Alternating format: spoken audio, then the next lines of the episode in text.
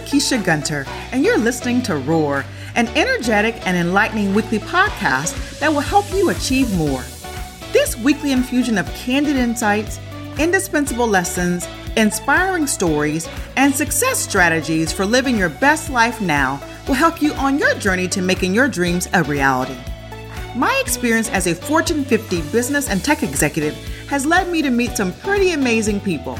On Roar, I share real talks with top executives, thought leaders, luminaries, authors, and entrepreneurs who are passionate about building the next generation of inspired, empowered, game changing leaders. Are you ready to fear less and move into your dream life?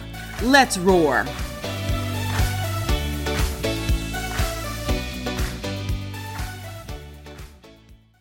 Welcome to Roar. I'm your host, Lakecia Gunter. So, what do I mean by Roar? The beauty of Roar is that it's both an acronym. The acronym stands for reflection, opportunity, action, and relationships. And it's an action. We are all born with it, a hidden power inside of us. It is a fire that is often suppressed by fear. That power is your roar, and it's waiting to be unleashed. Today, I'm excited to talk about how to build successful teams. I know all of us would like some insight on creating a winning formula for building successful teams. Well, my guest today knows all about this topic. Success is overcoming obstacles on the way to achieving your dreams. It doesn't happen by accident. There's a pattern, a template, a recipe, a formula that these accomplishments have in common. Alex Molden knows all about winning formulas, and he's used them to rise from a seventh grader who missed the opportunity to attend football tryouts due to a death in the family to playing in the NFL. Now, we all know it's hard to make it into any professional sports arena, but I'm not sure we know how hard it really is. Well, I looked it up because, as you know, I'm an engineer and I love data. Here are some stats for you. There are 1,093,234 high school football players in the United States. And 6.5% of those high school players, or 71,060, will play in college. The drop off from college to the pros is even more dramatic. Only 1.2% college level players will get drafted to the NFL. 6,500 players are scouted by the NFL. 256 players are drafted to play in the NFL and eight out of 10,000 high school seniors will make it to the NFL. These numbers highlight the astronomical odds of making it to the NFL. But today, we have a guy that defied the odds. Alex Molden is a former University of Oregon star defensive back, Go Ducks, the 11th pick in the 1996 NFL draft, and now a podcast host of the highly rated Shark Effect podcast and he's a highly sought after leadership coach. And most importantly, he's my friend. I'm excited to have Alex Molden join us on the show today. And man, does he have some good stuff to share on what it takes to create a winning formula for winning teams. Let's welcome Alex to the show. Welcome, Alex. Hey, thanks for having me.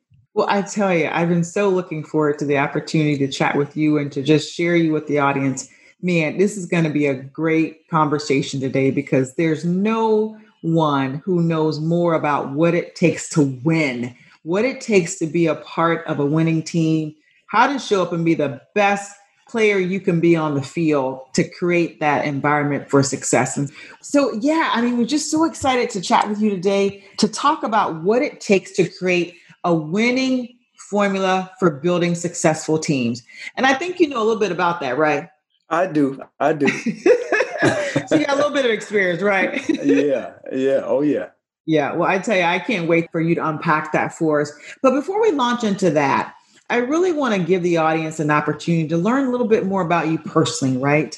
You know, I've had an opportunity to meet you over the last year or so. We have a mutual coach in common, mutual friend in common.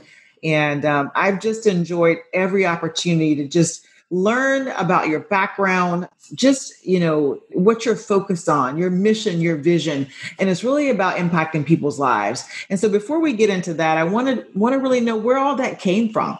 So tell us a bit about your background, where you're from, and who were some of your biggest influences growing up?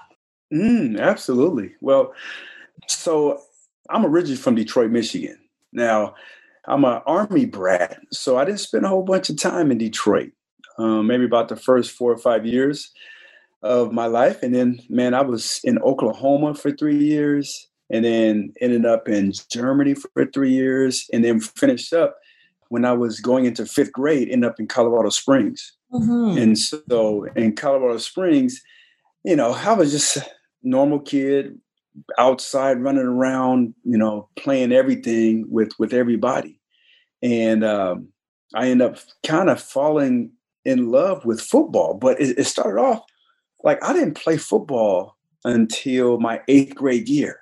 Wow. And so I distinctly remember watching kids from sixth grade and seventh grade in the fall, they would come to school with their shoulder pads and their helmets because they had practice right after school.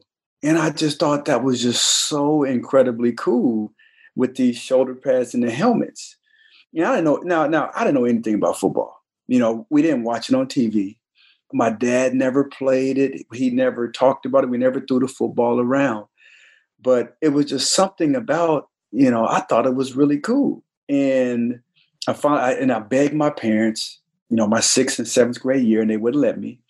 And then finally, my eighth grade year, they said, okay, you're going to play. I said, okay, cool. So I want to play with the same team as my homeboys. Right. Right. And they was like, uh, no, uh, that costs $250. Oh. No, you're going to play for the boys club. And so the boys club, it costs $1. Hello. So, so, so I went to our boys club and I, um, you know, end up signing up and I didn't have any cleats. I had to borrow my dad's really good friend. I had to borrow his cleats and his cleats were his cleats were uh, shoot three, four sizes too big. I remember wearing like that year. I wore cleats. I wore like three or four pairs of socks every practice and every game, just so I could kind of fit into them.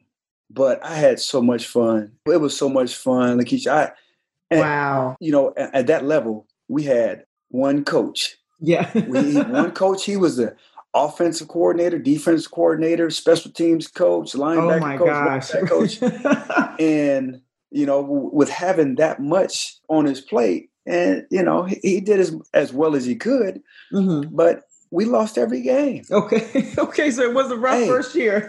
it was a rough first year, but that did not deter me. I had so much fun. It was, it was incredible. I got to hit people. I had so much bottled up anger you know, really it was it, it was a way for me to kind of let loose of it and uh, you know, and do it in a safe environment. And so I just I fell in love with the game and and uh, you know, I I started to find out more and more about the game and and what it could do for me. And I didn't know what it could do for me. I just loved playing it. And I ended up finding out about the word scholarship right oh. before right before my sophomore year. I, I mean, honest to honest to goodness, I didn't I did not know what the word scholarship meant. And once I found out, I mean, my whole world it kind of opened up. Mm-hmm. And then at the same point is I became so focused on getting that scholarship that, you know, part of my world closed down and I put on blinders wow. Um, because I was so driven to like, because I knew I was, I, I mean, I figured I was going to the army just like my pops, mm-hmm. right? And so there was something bigger out there that I could be able to explore and, and, and you know, thrive and using the, the vehicle of football. And so it was, uh, you know, I talk about people who inspired me and kind of mm-hmm. like pushed me. And it didn't come from from under my roof. It really right. came from it came from a, uh, a gentleman actually at the boys club. His name was Ron Brown. Mm-hmm. And he was like the gym manager or whatnot. And so he he kind of started to tell me about, you know, scholarships and what that can do for you and what it takes to get one. Well, you, you got to start lifting weights. You got to get bigger. You got to get stronger. You know, you got to become a student. And so I, I followed every word he said. Wow. it really it pushed me to some pretty cool heights, whether it's in in high school and then you know moving on the ranks. And so it was it was just something that, you know, there's a lot of obstacles, and you know I'm sure we can talk about that. But once I found out about that word, it changed the game for me, and and I I really I never wanted to have any type of excuse for me not succeeding. Wow. If that makes any sense. I love that. So, just going back to just um, kind of your immediate interest in football. So, I, I, think you saw some friends, you saw the the helmet and the pads, and that excited you, and an opportunity to just get out there and just have fun, but hit some people in the process, huh? yes. Yeah. Absolutely. Absolutely. I love that. that. Was, yeah, that was one of the driving forces. I got to hit people. and then I hear you say, um, you know, you were willing to find a way, right? Find a way to show up and be present, right? It, whether you had the right size shoes or the wrong size shoes, it didn't matter. You were determined to get out there and really just enjoy the process of playing football and learning the game. And that's awesome. Oh yeah, yeah. It was uh you know, like I said, my football IQ wasn't very high, mm-hmm. but once I started to find out about it, and I was like, man, okay, well, you know, there was no internet, there wasn't any magazines that I knew about, maybe Sports Illustrated, but at home we did have a set of encyclopedia. Wow. so I looked under F and I looked at football and I started to I started to gather information. I started to educate myself. So I would go through that and find out, okay, what are their positions? Quarterback, running back, linebacker, defensive back. I was like, linebacker, I like that. I like that linebacker. You know, what their job is, it's kind of a combination of both run and pass. And and uh, so yeah, I started to learn from there. And then we end up one of my good friends, because we didn't, I'm gonna say we couldn't afford it. We just didn't, we didn't do it. But my buddy got a subscription to Sports Illustrated, a year subscription. And this was, shoot, this was like in, I don't know, 87, 87, 88. And so with that subscription, he got this VCR tape and it was this videotape about 45 minutes and it was called Crunch Course. So this videotape was Crunch Course and it detailed the sounds of NFL football and some of the um, some of the best players, Walter Payton, oh my goodness, uh, uh, Dick Butkus, Ronnie Lott, and then Lawrence Taylor, who oh, played LT. linebacker. yes, who played linebacker. He was the last one, and I watched that tape. Uh, Lakecia, I, you I watched that tape for one summer, and we didn't have a VCR, so I would go over my buddy Dennis's house every day during the summer and I watched it over and over again. And you know, I I call it during some of my talks and and whatnot is the windshield effect, where I would watch it over and over, and I would stop seeing Lawrence Taylor, and I would start seeing Alex Molden Ooh, doing those that. same doing those same things, and uh, it, it really helped me out to see you know, because in my head, I, it was one thing to be able to see myself doing things, but then once I saw it at the highest level and I got to hear it, all wow. the talk, all, you know, all the, the trash talk that comes with it, the, the hard yeah. hits and the, and the talking, and you know, amongst teammates and whatnot, that just took it to a, another level for me. I can only imagine. Yeah. I mean, as you were talking, the windshield effect, I just began to say, you see it and you can believe it, right? Exactly. You, you, you, saw exactly what you could become by watching LT, and you absolutely achieved that goal. Wow. And I love the fact that you talked about Mr. Brown, right? Mr. Brown was a huge influence in your life, and he basically laid out a plan, he laid out a blueprint, he laid out a formula, if you will, yeah. right? For you to get from point A to point B, to get from high school, middle and high school playing football and then onward to you know the next chapter and we'll talk about that but that's powerful and i love the fact that you said there may have been obstacles along the way but you were determined and that word that was in your mind was scholarship and let's do everything i can to get that scholarship because scholarship means opportunity yes yes Wow. Absolutely. Awesome. Well, I mean, building on top of that, right? So, Mr. Brown sounds like you had to, a good crew, so to speak, that you ran with, that you guys stuck together pretty tightly, and football was certainly the common thread. When you think back on your experiences growing up, you know, obviously, you know, that shaped you to become who you are. Was there one particular defining moment for you? It might have been your boys club experience with Mr. Brown. Was there anything else that really helped you define your roar along the way, in spite of all the obstacles around you?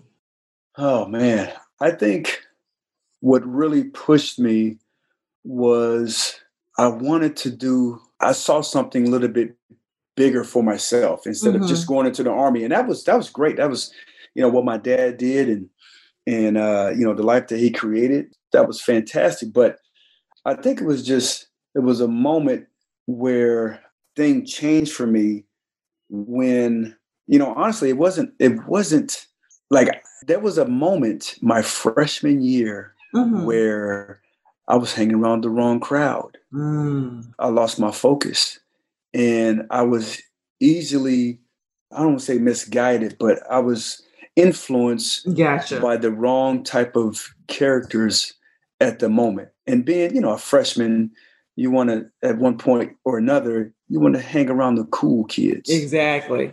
And I did that, and I got off track for a full month. Meaning, I was I was hanging around the wrong kids. Man, we go over to my buddy's house, and we would smoke weed after school. Mm-hmm. And I mm-hmm. did that. I did that for like about four four and a half uh, weeks, mm-hmm. and I finally I came home and I looked in the mirror, wow. and I mean really looked in the mirror for about five minutes, and I said, "Is this really what you want to be? Is this really you?" And I looked, and I couldn't, I didn't recognize myself. You know, I didn't recognize myself, and I was like, "This is not the person that I want to be." And I was I was raised better than this, and um, I, I got back into alignment, and um, gotcha. got back into alignment, and it just kind of turned me around. I stopped hanging around them, and uh, you know, told them the reason why, and uh, you know, they can talk about me all they want, but that was it. And I, wow. I think that that moment that really changed the trajectory of my life.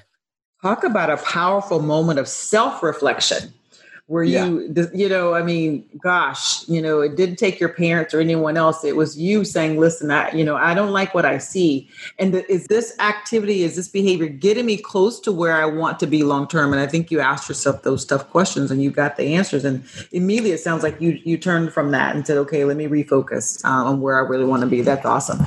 Absolutely. Yeah well, you and I, you know, we have mutual friend in common, Elle, and you know, a lot of times uh, we we have these uh, interesting conversations, right? Where uh, he asks us these series of questions. They're all good questions, right?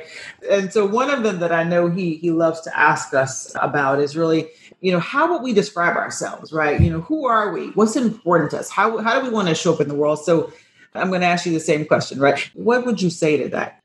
Well, you know, it, it's kind of changed, right? It, it mm-hmm. changes from you know from my 20s and my 30s, and now I'm I'm in my 40s.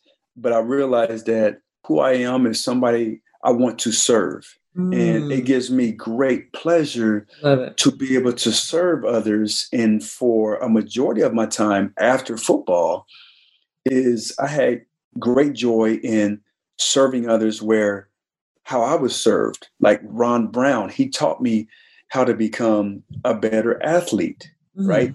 And I saw that and it started with him and then i got into high school and then had some you know some more coaches and then i got into college and had a strength coach that really impacted me so so much mm-hmm. that after football i look back on what i wanted to do and i wanted to have that same type of impact that he mm-hmm. had on me his name was james radcliffe mm-hmm. and he's a world-renowned strength coach at university of oregon but i wanted to to have that time that same type of impact and so i've been doing that for the past 12, 13 years.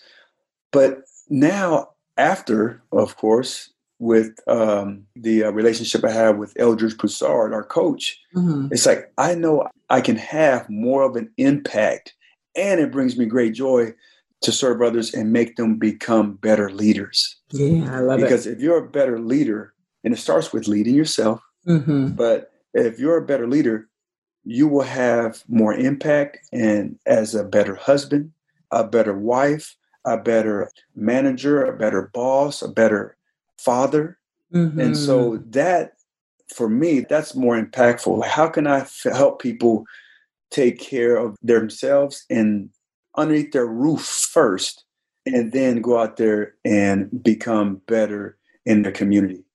So that's who I am now. You know, and I do use my journey of of playing a kid sport and playing it at a high level, mm-hmm. and and some of the um, you know the different characters, the different people that are thrown in your in your life, and you guys you you know you mix that all up, and then you give them a goal to try to win. That can be tough because you know you're dealing with people from different backgrounds. They don't absolutely not not all of them grew up in Colorado Springs, Colorado.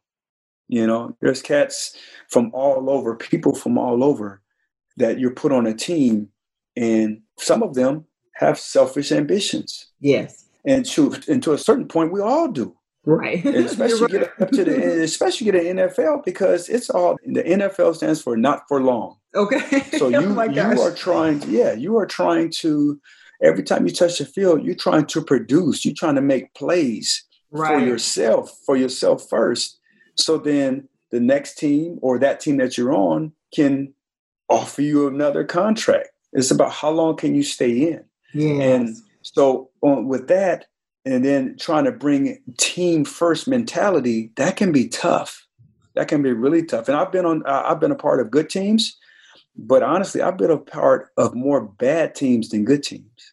Wow. And I'm sure there was tons of takeaways from the bad teams that help you say, okay, oh my we're goodness. not going to do this. So talk a little bit about that, right? As you talk a little bit about your journey to, to becoming an NFL football player and, and making it into the league, and then just your opportunity to see some good teams and some bad teams. Talk a little bit more about that. Yeah. Well, I think I learned a lot at the University of Oregon because when I first got there, they were horrible. I got there in 91. And prior to that, they went to two bowl games in 20 years. Wow. Okay, two bowl games in 20 years. And I got there, and our first year, we went like three and 8 mm-hmm. And, uh, you know, and, and I was redshirting. And then the next year, we went six and five, and we went to a little, you know, it's the Independence Bowl. Okay, and, all right. Uh, it was, uh, it was, you know, I think that was, uh, in Louisiana, uh-huh. and it uh-huh. was yeah, it was it was all right. Right, you know, my, right. My, my, my, parents and all my homeboys got to see me on ESPN. Nice, but you, know, still had a little ways it, to go. yeah, still a little ways to go. And then the next year we went another three and eight, and Uh-oh. and then I started to kind of start to take note or notice of the individuals in the huddle, mm-hmm. and I was like, man, some of these guys don't have the same type of commitment mm. as myself. And, you know, I was thinking that, man, we all committed to winning. And, you know, we're going to put ourselves in the best situation. We're going to listen to the coaches. We ain't going to, you know, when we get in here for practice, it's, man, we going 100%. All in, yeah. And it wasn't, it was not like that. Not until, not until my junior year. In my junior year, we, we, and we knew we had a squad. Lakecia, we had talent. We had, well, on top um, of talent yeah, yeah, we had we had a lot of talent, guys that were hungry, that was waiting their turn, and now they get it. And we had some athletes all over the place. But we started off the year one and two. And so it was our head coach, Rich Brooks. It was like his 17th or 18th year. And they was calling for his head. They wanted him fired. The media, the fans, they was picketing outside of our practice. Wow. It was like, oh no, here we I go. because we know University of Oregon football is an institution. Okay, so you, you, if you're not winning, it's a problem. yeah, yeah. And so we ended up having a players only meeting. We kicked all the coaches out after this particular uh, practice, and it was just a players only meeting. And you know, I was a junior. I had some success. I was a you know, this is my third year starting, and so because of my experience, that was you know, I was a leader. I wasn't very vocal, but I was one of the first ones now because I was kind of fed up, you know, with being in the huddle and I smell liquor oh, on the no. guy's breath the day before the game. Now, this okay. was in the previous years. This okay. junior year, we had more commitment, but it's still like I knew from, you know, just, just from my past what it took. Right. And I said, to even get to where you are today. Right. So you didn't want to go back. Yes. No. And I was like, look, you know, we have something special. What does it take? Do we have any any question like anybody want to add to this? You know, and I stood up and I was like, uh, because it was our quarterback who said that, and I and I was one of the first ones to stood up, you know, with my hand raised, and I said, "Look, we need to start putting more emphasis mm-hmm. on how we prepare. So on practice, let's start. Let's start treating practice like a game. So if you have that same mentality in practice, yes. then you don't just turn it on and off. Mm-hmm. You know what I'm mm-hmm. saying? Like, let's start treating practice like a game situation. And then because now, man, everything is heightened. Mm-hmm. You know, when everything is heightened, man, everybody plays at another level. Exactly. You hit, hit the next gear. Yeah, and then now it's not a surprise when game time come. Oh, now let's turn it on. No, let's make it something that let's, let's make that a part of, of our identity. Is when you play us, you're getting 22 guys, where 11 on offense, 11 on defense, where you turn on the film and he's like, man, there's a couple of things going on. They are flying around and they're having fun. And once we had that type of mentality, along with some other, you know, some other key elements that helped turn that around, we went from one and two to Lakecia. We won the Pac 10, and it was the first time in 37 years oh Oregon did that. okay. We went to the Rose Bowl. Wow the whole state was on fire. I mean, it was it was you were amazing. heroes at this point. Okay, we were heroes. and, and another another big point was like, hey, if we can put our own selfish desires, mm-hmm. put that to the mm-hmm. back burner, yeah. and say, hey, when we have success as a team, yeah. we all will benefit. We all will get the love. We all will get the media. We all will, and that's exactly what happened and so when I, you know, got to the league, it was kind of the same thing when I was with the Saints. Like we had a, a lot of individuals who was playing just for themselves. And, you know, it, it took this time, it took like five years for us to really get some buy-in.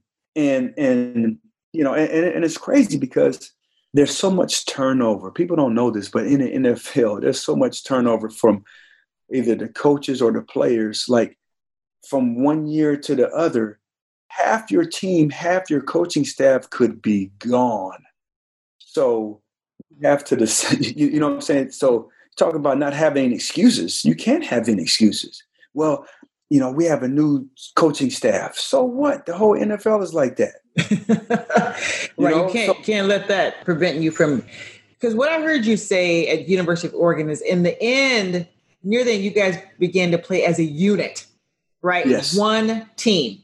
It wasn't Alex or Bob or John. It was one team, one vision, one mission, one focus, one team. And as you moved into the NFL, and as you say, the turnover is high. But, you know, I'm a fan, a huge fan of football. I'm from Florida. So, I mean, you can't live oh, in the state if you don't like football. you got to get yeah, out. yeah, yeah. And so we expect you all to come out and win. So whether your coach is new, you got five new players, I don't want to know what's happening behind the scenes. I want to see you get out there, give it 100 and 200% and win. So, how did you guys find a way to gel quickly to get into a winning situation? How did you form that team, that one unit, so quickly? Well, you know what? It was fast in 2000 for us because we got a we had a new head coach. The name was Jim Haslett um, with the Saints, and I learned so much from him and a couple of other coaches in my life. But as a team, I learned the importance of culture, the importance of culture and how to create it. And it starts day one. Day one. There has to be a buy in. There has to be like, this is what we're going to hang our hat on. Mm-hmm. And this is how we're going to drive this thing in the right direction. And it starts, you know, that year it was like there was a lot of guys that was finally given their opportunities from you know sitting on the sidelines and waiting being second string players mm-hmm. and now they have new life you know and they earned it but they took full advantage that 2000 year, we had some talented guys that nobody else knew about in the league. And we had a lot of guys that played for each other. That was the first time in my NFL career where we played for each other. And it was a mixture of older guys and of younger guys, but it was um, like every day in practice, the bar was set high. Mm-hmm. The bar was set high. And, and it started from our coaching staff, honestly. It started from our coaching staff, and we believed in them because how they communicated to us, how they made us feel. Because uh, you know, most of our coaching staff, you know, were former players, where in the previous years it wasn't like that. But I learned a lot about culture and how important it is to create it from day one, and then to have the buy-in from players, especially like the leaders, to have buy-in to where a head coach, even though the head coach is not around, mm-hmm. the same words are being echoed from the leaders of the team. So then it, it comes to where where we kind of self-policed ourselves, you know, mm-hmm. if that mm-hmm. makes sense. Like it we, does. You know, we held each other accountable. So as you talk about, you know, some of those key tenets to kind of building success quickly and really kind of moving to uh, forming and performing, right, and being mm-hmm. successful mm-hmm. as a team. You know, what are some other things? As I hear culture, I hear buy-in, I hear accountability. You know, these are things that I'm putting in the formula, and team culture being number one, right? We all have to buy into um, how we're going to operate as a unit, how we're going to show up. You know, what were some other things that you saw your coaches do to build a great team? What were some of the things that they focused on? I mean, there's a leadership, there's a teamwork, because leadership and teamwork really are, are two sides of the same coin right? Mm-hmm. You can't have one without the other. What were some other things that you think you saw those coaches do to kind of build the great teams that last, right? Even from college to the NFL. Yeah, I think one of the things was is having a system, mm-hmm. and I know for me, I had a coach early on in my career. His name is Willie Shaw, he was my defensive back coach, and with that, he had a, a ton of experience. He coached in the NFL for twenty plus years, and wow, um, he had just a great mind. And you know, football at that time was still kind of complicated for me. You know, mm-hmm. it was mm-hmm. my second year in the NFL. I'm, I'm still learning how to become a pro, and you know, it was the first time that somebody ever told me about a system. And this system was was he said uh, he said Alex, you know, he pulled me uh, aside after practice one day and he said, you know, Alex, you're, you know, you're a gifted athlete. You're number one, you know, uh, first round draft pick. You have ton of talent, ton of speed and agility. You have all the tools. But see, I'm gonna tell you, I'm gonna tell you something that can extend your career. One, and it can simplify the game for you. It can it can slow the game down for you. Wow, the game I'm leaning in right now. Right. Like I want to hear this. Right, this is some good stuff. Right. right? Because because the game is really fast. You know, you got John Elway, you know, Dan Marino, Brett, a young Brett Favre. You got wow. all the, the game is Jerry Rice, right? Woo. The game is fast, but he said, if you master these three things, you're going to wow. have success. And you talk about, like you said, leaning in. Oh, I was, I was leaning. writing, writing it down. Let me get my notepad out. Right. Yeah. And he said, assignment, alignment, and adjustment. Wow. And I was like, that's it? What, what are you talking about? what are you talking about? What? The three A's. yeah, yeah, that's right. And he broke it down. He said, assignment. Assignment. You need to know what your job is. That's what assignment is. You need to know what your job is. And I was like, okay. He said, but dig a little bit deeper. Mm-hmm. I was like, okay, what, what do you mean? Well, how about knowing what your job is on every play but then also knowing your teammates' jobs are on every play. And he said, from the safety, the linebackers, shoot, even the defensive linemen, if you can know what their jobs are on every play, think of how more efficient you will be. And, you know, from a number of things. Number one, keeping um, accountability. So if you're doing your job and you're expecting, you're trusting that the guy next to you is doing their job, and if they don't, you can go to them and say, "Hey, man, I, you know, I was expecting you, you know, in, in this coverage, you're supposed to be right here. I'm expecting you. I'm trusting you to be there so I can be more aggressive and whatever." What happened? What happened? So now if I know other people's jobs, it makes me smarter. It makes me to hold people accountable. And imagine we have more people that have that same mindset. Exactly. That's what builds trust. And when you have trust on a team, Ooh. the sky is the limit. So that was the first thing mm-hmm. uh, assignment. And then the next one is alignment, right? So he said, How you align on every play. How you align on every play matters. He said, Alex, this is the NFL. If you're one inch misaligned, you're beat before the play even starts. Wow. Right? You are beat before the play even starts. So, alignment, he said, don't misinterpret this. It's, not a small thing, it's a huge thing. Mm-hmm. And, you know, once you understand alignment, and there's other rules to the game, you know, depending on where the ball is and other stuff, it can get super complicated. But he gave us a simple rule. And, um, but he said, you know, if you can understand this, where you're supposed to align, well, now you can start to play around with your alignment, meaning you can start to disguise because you can make it look a certain way, but once the ball is snapped, you're aligned correctly. You know where to be. Mm-hmm. Exactly. So then I started to think about the same way, like knowing assignments, right? So if I know somebody's job, and, and you know, I started thinking about this after football, right? After the kids, all the stuff that I learned, I was like, man, that applies not just on the football field, but that applies to my family.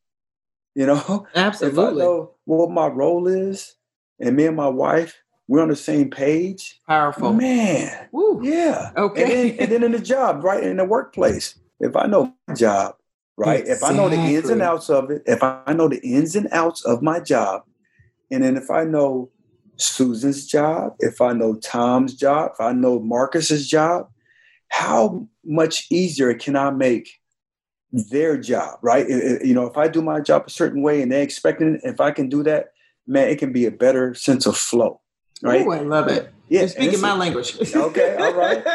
And, and, then the same thing with alignment, right? If I'm alignment, if, if, I'm aligned correctly, right? And I know about this now because our good friend L. Mm-hmm. I started to find out what really I'm aligned with, and for me, off the field, you know, after all the stuff that I've learned, man, it took me a while, but it's man, man, my faith is what is first for me. I'm aligned. I have to be aligned with my faith, mm-hmm.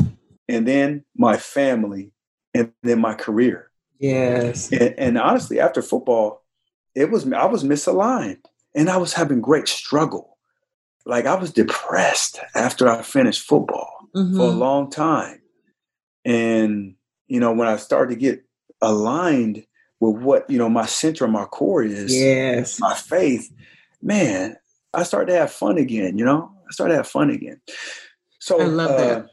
Yeah, you were kind of moving. Uh, how do I say? You were no longer swimming against the current, if that makes yeah. sense, right? You were in the flow, Absolutely. right? Just yeah. perfect harmony, right? Not that everything was perfect, but you were in perfect alignment, perfect harmony with the universe, you know, with yeah. God, whatever the case may be. Everybody has a different faith center, but you know that's what right. I'm saying, yeah, right? That's right. Um, yes, that indeed. alignment causes the flow, right? For you to be in the flow and for things to just come to you, for things to be accelerated, because everything's aligned. I love that. Thank you for sharing that. Yeah, absolutely. And then the last part is the uh, is the adjustment part. And so, you know, on the football field, very, very rarely does you know, the offense line up and hike the ball. Maybe mm. maybe in high school and youth football, but in the NFL, next time you watch a game, see see what happens once the quarterback gets under center. Right. In the NFL, the NFL, the offense, the quarterback wants to see what you're doing. They want to try to find a weakness. They want to try to get information, right? And so they might cause a shift. They might shift the offense. They might motion a receiver. They might call an audible. Mm-hmm. There's going to be a certain adjustment that needs to be made. Now, on the defensive side of the ball, we got to be ready. We got to be ready for every adjustment possible. And so the the really good teams that I played on, they were ready for every adjustment. It wasn't oh, wow. oh what it, there was no we covered all the what ifs, right? All the what ifs we covered that. And so once I understood like that, man, that really sped up my learning and it gave me great success because the average NFL careers, people might not notice, but it's 3.2 years. Wow. So it has to be, so it's one thing to to make it, right? There's a I think you already went over the, the small percentage, 0.08% of high school football players make it to the NFL. That's the easy part. Okay, staying the in. Hard part, the hard part is staying, staying in. in. the hard part is staying in. And you know, I'm trying to tell people, you know, so I still train, you know, athletes, high school, college, and, and pro uh, athletes. But the high school ones, they still don't get it. They think it's all about a 40 time. If I run a 4 5, mm. I want to make it to the NFL. I'm going to get a scholarship. And I was like, son, that's not the truth. I be the one. That's not the truth. But it's about, you know, your IQ. Mm-hmm. And so, mm-hmm. you know, with the whole adjustment, and I was like, man, that gave me great success on the field. What if I look at that off the field? How did I have to adjust my mindset? Mm-hmm. I had to, I had to be ready. I had to be ready, you know, for our family to expand. We have eight children. Wow, and I it started it. off. you have a full house, as they say. You know what I'm saying? like life is different from two kids to eight and how do I have to adjust, right? How do I have to adjust from having this platform or being on national know, TV, yeah, mm-hmm. national TV? I'm going to stadiums, 85,000 fans either cheer wow. me or booing me, right? right. To now, I'm a dad taking my kids to uh, walk my kids to grade school or to uh, elementary. Like there's a certain type of adjustment that I have to make and for the longest, it took me a while to understand that I'm not the same dude. And, you know, football gave me great things, but it also skewed me a little bit where I put so much into it, it changed who I was. I became mm. football was who I was. You know, it was, gotcha. it was, it was I think that happens to people, whether in their job, with their family, with their fitness you know, where, where people, they get so consumed with, you know, uh, reaching a certain level that that's all it is. Mm-hmm. And so mm-hmm. let's say like with a job, right? I, I keep trying to, you know, go to this next level, go to the next level. And what happens when you're laid off or when you don't get that promotion, right? Or what happens when you're, you know, you want to be physically fit and you just get consumed with it, what you eat, like yes. being like micro, you know, just down to the little bitty details. And then all of a sudden sickness hits and, and you laid up in the hospital or, mm-hmm. or whatever. Mm-hmm. It's like that becomes who you are. And so it happened to me with football. And when mm-hmm. football was taken away from me, when it yeah. was gone, a big part of me was gone too. And I had to make an adjustment. I had to, I had to, you know, I had to follow my own steps. Yeah. Yeah, I mean, you you adjusted again, right? I mean, uh, as you were talking, and you were talking about, you guys had to be ready for every adjustment, and you had to you had the contingency plan, the backup plan. You had the what ifs. What if this happened? What if that happened? You actually had to at that point when football started to fade away, right? For whatever reason, you had to have that contingency plan too, right? You had to be agile, mm-hmm. flexible, and you made pivots. You've made a number of pivots in your career, right? Just a phenomenal career as a pro football player performance coach, leadership coach, motivational speaker. But the most important thing of all is a father, right? And a husband. Yeah. And that's what I hear you Absolutely. talk about, right? And, you know, football Absolutely. in so many ways prepared you, right? Even for life after football, because of all the things you just talked about assignment, alignment, and adjustment. And you've been able to transfer them not only to your family, um, but to people like me, the people that you you interface with all the time, right? And really just mm-hmm. helping us navigate success. And, you know, as you talked about your family, I know that they're super important to you. And I know your, your daughter plays basketball and you got a son that's, you know, playing football and um, probably going to the league one day. Talk a little bit about I know you're doing things, you're transferring your your knowledge, your, your understanding, and your learning. It's not just about football, but about life to them. And uh, they're pretty mature for their age. I mean, I've heard them speak, right? And so you've done a great job. Talk a little bit about that. Thank you. It, it's so funny. It's um, So I just came back, me and my wife and a couple of our kids, we came back from Seattle where we're meeting different sports agents. Right. So my ah. son is a, mm-hmm. is a, is going to be a senior at University of Washington. He had great success last year, and um, you know he's projected to get drafted pretty high. Absolutely. And so we're going through this whole we're going through this whole process, and because of the experience that I've had, yeah, I'm able to share with him what is your alignment. What's mm-hmm. most important for you? What do you want to get out of it besides having a long career in the NFL? Right? What else is there? What do you want to do? And so, you know, some of the things I teach my kids is what gives you joy? You know, and so starting with that, what gives you joy? What inspires you? Absolutely. Right. And then, like, what people do you want to be around? What people do you want to have influence over you? Mm-hmm. And so I, am mm-hmm. really, we are, me and my wife are really mindful of the company that they keep. Absolutely. You know, I hung around the bad crowd. You know, I, I did that and I thought it was cool, but it really wasn't cool. And so th- that's that's one of the, the, the biggest things that you know I teach my kids is is uh, you know number one like your character, which is who you are. You need to find out exactly who you are mm-hmm. outside uh, outside of sports, outside of what you do or your platform. Who are you? You know, and hopefully that you know we've raised them in a way that they they know you know who they are, what drives them, and you know they all are you know they, you know we love our family. Mm-hmm. And and when I tell them, I said, when, when you step outside this house, you're not just representing yourself. You know, you're representing us. Absolutely. You know, you're representing us. And I know powerful. none of them want to let us down. Yeah. Mm-hmm. Yeah, no, I mean, I as you were speaking, you just reminded me of my grandmother and my mom, right? The same thing. you're right. Yeah. You know, yeah. you're representing this brand, you're representing the family. And so when you go outside, they know, okay, that's Alex Molden's son, or you know, for my grandmother, well, you're Miss Johnny May's granddaughter, right? So mm-hmm. the community knows. And so how you show up in the community is a reflection of your family. And they're gonna find out. So don't think they won't find out. I learned that's that. right. That's right. okay, before you get home, the message has already been sent to your grandmother or your mom. oh my goodness. you know how that is. Well, yep. listen, I know we're running. I probably need to wrap up, but I to keep talking to you for forever. I'm going to ask a few more questions because this is um because I've heard you talk about keeping a shark in your tank, and I just love that. And I love for you to talk about what that means to you. How does it show up in your life, and how can we learn from that uh, metaphor of keeping a shark in your tank? Absolutely, yeah.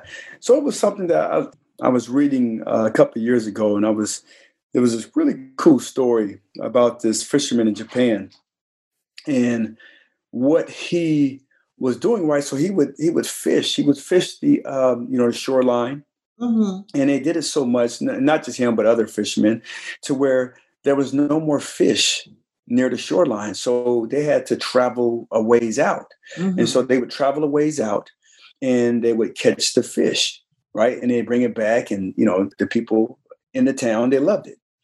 Well, they had fished out so much they had to go out even farther, mm-hmm. and so what they would have to do is they had to, you know, they decided to get smarter and they put uh, freezers in their boats. Right. So then they can go out very far. They fish and then they they put the uh, you know the fish in the freezer. They bring it back to the to the people. Well, the people didn't like the taste of it. They said it didn't taste the same. Didn't what? taste the same. Yeah. Exactly right. So then it was like, man, well, shoot, we, well, we got to fix this. We got a problem. We got to right. have a, you know, we got to we got to figure it out. You know what? Uh, instead of the the freezer, let's take the freezers out. Let's put a fish tank. put a fish tank in the boats so we catch them. Everything okay. be a okay, right? Right. They did that. Catch the fish. The fish get in there and they start flapping around, mm-hmm. and then it mm-hmm. would stop. And then they would stop flapping. And then they they bring it. You know, they bring the fish back and give it to the people. What the people still didn't like the fish. It didn't taste the same. what? It didn't taste the same. So then finally, you know, they was frustrated and whatnot, and they end up, um, you know, the fisherman went to the old wise man at the end of the dock and uh, asked him, "Oh, wise man, what do we need to do?" Well, that's easy. You put a small shark in your fish tank. You put a small shark in your fish tank, those fish will start to move. And so they wow. did that. They put a they put a small shark in the fish tank. the fish was moving now, and they brought it back, and the people ate the fish. It was a fresher fish because they kept moving. Is that? That's exactly right, and wow. we need that in our lives sometimes. And there's a shark wow. that was put in me and your fish tank. His name is Eldridge Broussard. right. Okay, that's and, and, true. Right. And you and you need people like that. See, and and I tell a story, you know, during many of my speaking engagements, I tell a story about, you know, during my football time mm-hmm. when I was with the Chargers. And um, you know, the San Diego Chargers picked uh, Quentin Jammer. They picked him fifth overall. Mm-hmm. And I had just wow. came off, yeah, I just came off of a a year where I just got paid. They gave me a big contract, but I got hurt and I didn't produce. Mm-hmm. And so, you know, they got Quentin to take my job. And wow. I went back to all the things that I learned about assignment, alignment, and adjustment. And because of that mindset, I had the best year of my career. Wow. And Quentin was my shark. And there's a lot of times where we got to have a shark put in our tank to push us. Yes, I love that. to that. Become better. Yeah, to become better. Mm-hmm. So yeah. Wow, that's powerful. I, am going to remember that. Keep the shark in your tank. Yep. Yeah. It makes sure. me become the best me, right? Let's that's go. what it's designed for. Is there anything else that you want to share with the audience before I kind of move to a fun round of questions? Yeah, I just, you know, there's uh, there's um. So I'm a big believer of self development, of personal mm-hmm. development, right? Me too. And, and it's so like, you know, I've seen it on a sporting, you know, platform. You know, for me to reach the type of level of success in every, whether it's high school, whether it was college and in the pros, I have to have a coach and I have to be coachable. Yeah. And I have to have people in my corner that can tell me stuff that they can tell me the truth mm-hmm. and not be worried about, you know, if I'm going to like them or not, or if it, no, this is the data, this is the truth. And, you know, for me, it's like if you want to reach different and higher levels, you need to have people in your corner that can make you feel uncomfortable by telling you the truth if you want, if you want to hear it. Right. And there's a lot of people, there's a lot of people, you know, especially in especially in the sports industry as athletes, that they've been told what they want to hear for so long by their friends and their mm-hmm. peers that their world is not the real world. Right. You know what I'm saying? Like there's a there, there's a lot of people who are just stuck in that fantasy world where because of the success that they've had, sure, people have been lying to them for a long time. And so I just, you know, if you can have somebody that can that can push you to become a better a better person or a better leader, man, it can take you to different heights. I love higher, it. higher heights. Absolutely. To become the best version of yourself, right? And again, it goes back to the importance of the team. I was just talking to my sister today, and we were just talking about the importance of having people come alongside you partner with you to help you get to where you where you want to go in life right we're not mm. meant to be isolated and we're meant to be connected to other humans and through That's those right. connections the power of those connections and the communication and the, the knowledge sharing that helps us get to where we're supposed to be faster it's, it's the flow that you've talked about whatever that divine mm. purpose and destiny is you have to have people come alongside of you to your point and speak into your life and help you get there if I want to be an NFL player, I know I need to talk to Alex. I can't do that on my own, no matter to your point, how many mornings I get up at five o'clock in the morning, how many sprints I run, how many weights I lift. The knowledge base that you have is invaluable because you've walked that path before. Mm-hmm. If I mm-hmm. lock arms with you, I'm going to get there faster and hopefully with less bruises along the way. okay. Yeah. less right. injuries. yes. Um, so, I mean, you're so spot on, right? We have to be coachable we have to be teachable and we have to be willing to listen to those who really care about us. And I believe that uh, we all have that personal board of advisors, that board of directors. Your team, for me, Team Lakecia, Team Alex, Team Molden, right? I mean, your son has you, right? I mean, as he yes. this path to the NFL, I mean, oh my gosh, there's so many roadblocks that are going to be moved, so many landmines he'll never have to step on mm. because he's coachable and because yeah. you planted that in him. And so I really appreciate you saying that because so many people are looking for a mentor or a coach these days, but you have to be willing to listen to them. One of my other um, coaches, Trudy, she was on the podcast. I call the truth teller, right? When you call mm-hmm. Trudy, you're going to get the truth. Okay. Yeah. and it's yep. going to be actionable, but you know, do you want to hear it or not? But it's all said in love, which is what you're talking about. Yeah. Yeah. Now, Love it, love it, love it. Well, listen, I'm gonna let you go, but before I do, I want to have a bit of fun, even more fun than I've had already. Let's go. uh, I'll say a word or phrase, and you tell me the first thing that comes to mind. Uh, favorite food? Oh, favorite food. Oh man, I, you know what? I love fish tacos. Me too. I love. Tacos. I love fish tacos. yeah. I just had some tonight, as a matter of fact. there you go. Tacos. Yep. Okay, great. So, what's your guilty pleasure if you have one? Oh man, guilty pleasure. Oh man, I love my wife's chocolate chip cookies. Oh my gosh, those sound amazing yeah. already. Hot chocolate chip out of the oven. You're in trouble? Oh yes, yes. Love it. Yeah. Okay, I don't know that you have a lot of time to watch TV, Alex, because I know between coaching, performance coaching, speaking, podcasting, you know, do you have a yeah. current Netflix addiction addiction at this point? You know, oh man, you know what? It's, we've been changing it up every you know, documentaries has been a big mm-hmm. one, but but we mm-hmm. just started this other one, and, and this, you know, we watched it before, but now our daughters are a little bit older. The Friday Night Lights. oh yeah, I love it. Okay, you're like yes, Lakecia football. Well, then you guys yeah. have to watch All American. Have you watched All American? Oh yeah, yeah, yeah. We oh, watched I love that. that. Yeah, we watched that one. Yeah, yeah. Okay, mm-hmm. gotcha. Okay, dream vacation. We want to do the Mediterranean. So, who inspires you today?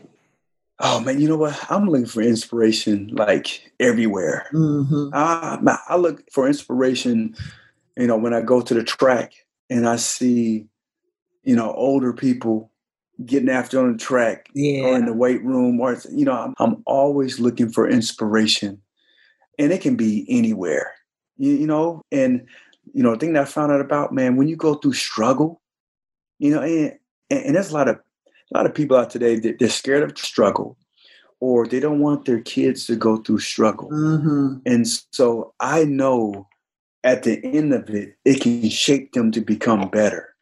And so I don't shy away from struggle. And for, you know, from people, you know, what I do do mm-hmm. is I tell them, hey, you can get through this. And on the other side of it, man, you're going to be so much better there's a there's a young lady who just recently she's a uh, high schooler. She plays uh, soccer, I believe, and she just tore her ACL about mm. two weeks ago, yeah. and she's limping around and and all this. And I told her, and I showed her my scar.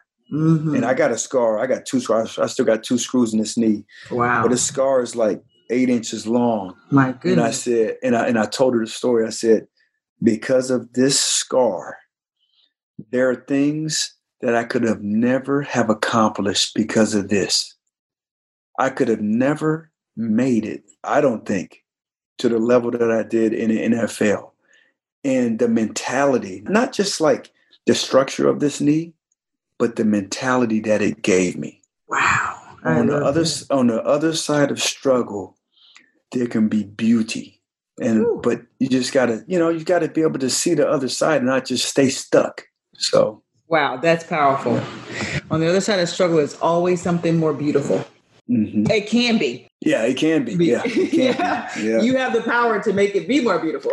That's right. That's right. okay. Man, let me tell you, I know my listeners are going to want to stay connected to you. So talk about how we can get more of Mr. Alex Molden because I'm telling you, the wisdom and the knowledge, I mean, it's just flowing. And I know I want to continue to stay connected with you. So what are the best ways? Twitter, Facebook, LinkedIn, Shark Effect, I'm on all of it. I'm okay. on so so I keep you know me. I try to simplify. I try to keep things simple. That's right. how I learned. So across all social platforms it's at Alex Molden. That's it. There it is. There um, it is. yeah, I have a I have a website and same thing. Just um, www.alexmolden.com.